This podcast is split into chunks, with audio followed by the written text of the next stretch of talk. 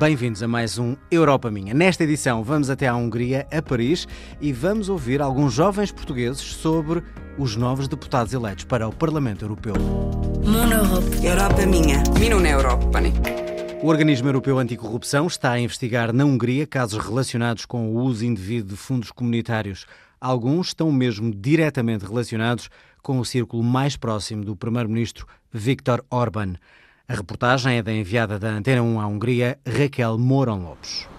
Membro da União Europeia desde 2004, a Hungria tem sido um dos principais beneficiários dos fundos europeus. O dinheiro vindo de Bruxelas corresponde a 13,5% do PIB anual do país. Contas feitas desde a adesão até 2020, a Hungria terá recebido um total de 25 mil milhões de euros em fundos de coesão. Okay, so my name is Shandor Lederer. Shandor Lederer fundou em 2007 o K-Monitor, uma organização não governamental para monitorizar o uso de dinheiros públicos e combater a corrupção relacionada em particular com fundos europeus. Como o dinheiro está a chegar, o governo só quer gastá-lo, seja de que maneira for, para o manter no país país e, por outro lado, os fundos europeus são uma das principais fontes de corrupção porque são os meios que a clientela política, pessoas próximas deste governo, usa para enriquecer. A prática comum na Hungria é a sobre-orçamentação dos projetos, em média em 20% e depois não há fiscalização independente. Na Hungria, os procuradores que deviam investigar a corrupção estão nas mãos do governo, são controlados pelo partido do governo e, portanto, não se espera que façam uma verdadeira investigação. Um dos casos mais mediáticos dos últimos anos foi a reconstrução de uma pequena linha ferroviária de 6 km de comprimento que custou 2 milhões de euros na vila de Felkshut, onde cresceu Viktor Orbán e onde o primeiro-ministro húngaro ainda passa a maioria dos fins de semana.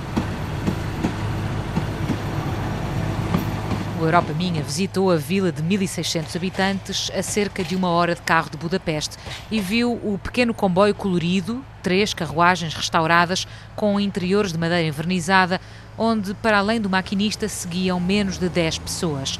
A obra de restauro da linha foi comparticipada em 80% por fundos europeus. No momento da candidatura, o governo húngaro estimava em 2.500 o número de passageiros que diariamente usariam a linha, mas os registros do ano de 2018 mostram que foram vários os dias em que ninguém quis embarcar. Para Shandor Lederer, não é uma surpresa. Essa vila não tem assim tantos visitantes. A linha ferroviária está quase sempre vazia e penso que isto também passa uma má mensagem, porque, em termos gerais, as infraestruturas ferroviárias na Hungria são muito pobres e, em vez de investirem numa infraestrutura que seja mesmo necessária para o povo húngaro, o dinheiro é desperdiçado em investimentos turísticos que não são usados por ninguém. Mas talvez o Primeiro-Ministro goste de ter isto na própria vila. O projeto da linha de comboio está a ser investigado pelo Organismo Europeu Antifraude. De acordo com um estudo da Transparência Internacional, estima-se que a corrupção tenha um custo anual de 20 mil milhões de euros na Hungria. O país é, de resto, considerado o terceiro mais corrupto da União Europeia, melhor apenas que a Grécia e a Bulgária. Minha Europa. Europa minha. Minha Europa. A corrupção foi o tema escolhido por Ana Gomes para a conferência na Cidade Internacional Universitária em Paris. A eurodeputada do PS falou de alguns países em concreto e apelou uma vez mais para uma grande união da Europa nesta luta contra os corruptos. A reportagem é de Rebeca Abcacis. Em final de mandato no Parlamento Europeu, Ana Gomes viajou de Bruxelas para Paris para falar com os estudantes da cidade universitária sobre a situação da corrupção na União Europeia e como combatê-la. Não é a nível nacional que vamos conseguir erradicar ou travar a corrupção que gangrena todos os nossos países e os cidadãos sabem-no bem. É absolutamente necessário que o domínio da fiscalidade seja um domínio com igualdade de tratamento para todos. Lutamos por isso no Parlamento Europeu. Durante toda a intervenção, a eurodeputada insistiu que as questões de legislação fiscal deveriam ser de competência europeia e não nacional. Nós precisamos da ação europeia, porque a corrupção e o crime organizado, que de facto capturam muitas das nossas instituições, não conhecem fronteiras, organizam-se de maneira transnacional. Portanto, ou agimos como europeus e fazemos a diferença, ou seja, combatendo a evasão fiscal, ou então estamos perdidos.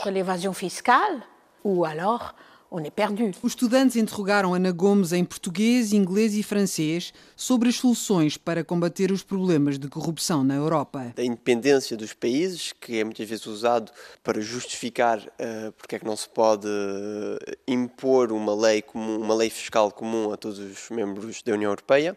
Para si, qual é o argumento para mostrar que isso é válido ou não? Penso que a nível europeu nós pensamos e identificamos como capital sermos capazes de partilhar a soberania. Não é abandonar a soberania, é partilhá-la nas matérias onde possamos ser mais eficazes a regular se trabalharmos em conjunto.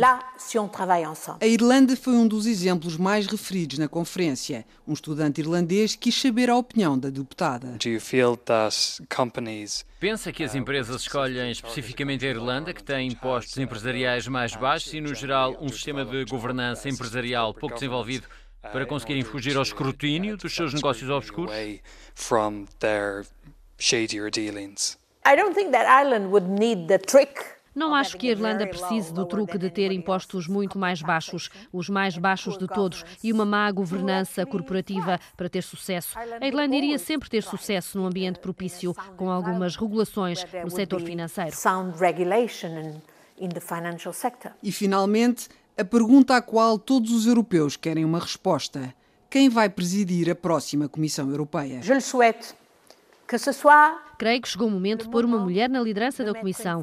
E porquê uma mulher? Porque penso que há uma mulher muito competente, muito capaz, que daria uma excelente presidente da Comissão e que é Margaret Vestager. Ana Gomes concluiu o ciclo de seis conferências sobre o futuro da União Europeia na Casa de Portugal André de Gouveia da Cidade Universitária Internacional de Paris, em parceria com o programa Europa Minha da RTP. Europa Minha. Minha Europa. Europa Minha. A próxima legislatura do novo Parlamento Europeu começa oficialmente a 2 de julho e o Europa Minha lá estará para vários programas especiais. Os novos eurodeputados já estão, no entanto, a trabalhar e principalmente a conhecer os cantos à casa. Mais de metade da representação portuguesa é agora composta por caras novas e serão ou não elas todas, essas caras conhecidas dos portugueses. Foi isso que a repórter Daniela Ferreira Pinto foi tentar perceber. Conheces algum eurodeputado português? Uh, dos novos eleitos, acho que o Bloco de Esquerda elegeu a Marisa Matias, salvo André Ventura.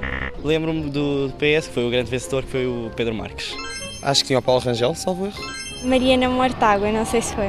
Sei, da Sandra Cardoso, de João Ferreira. José Guzmão, Nuno Melo também, Marisa Matias. Não me lembro do cabeça de lista do PS e do PSD, não sei nenhum.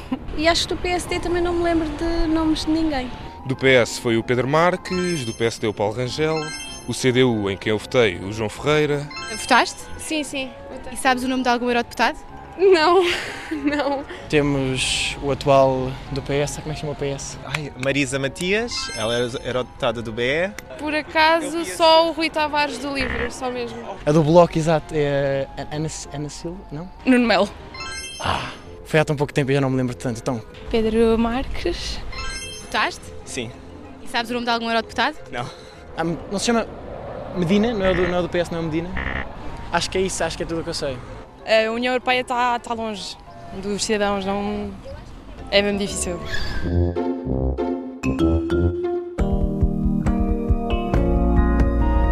Programa Europa Minha tem o apoio do Parlamento Europeu, produção Raquel Mourão Lopes, apresentação João Adelino Faria. Siga-nos nas redes sociais em RTP Europa e, como sempre, aqui na Antena 1. Fique bem, até para a semana.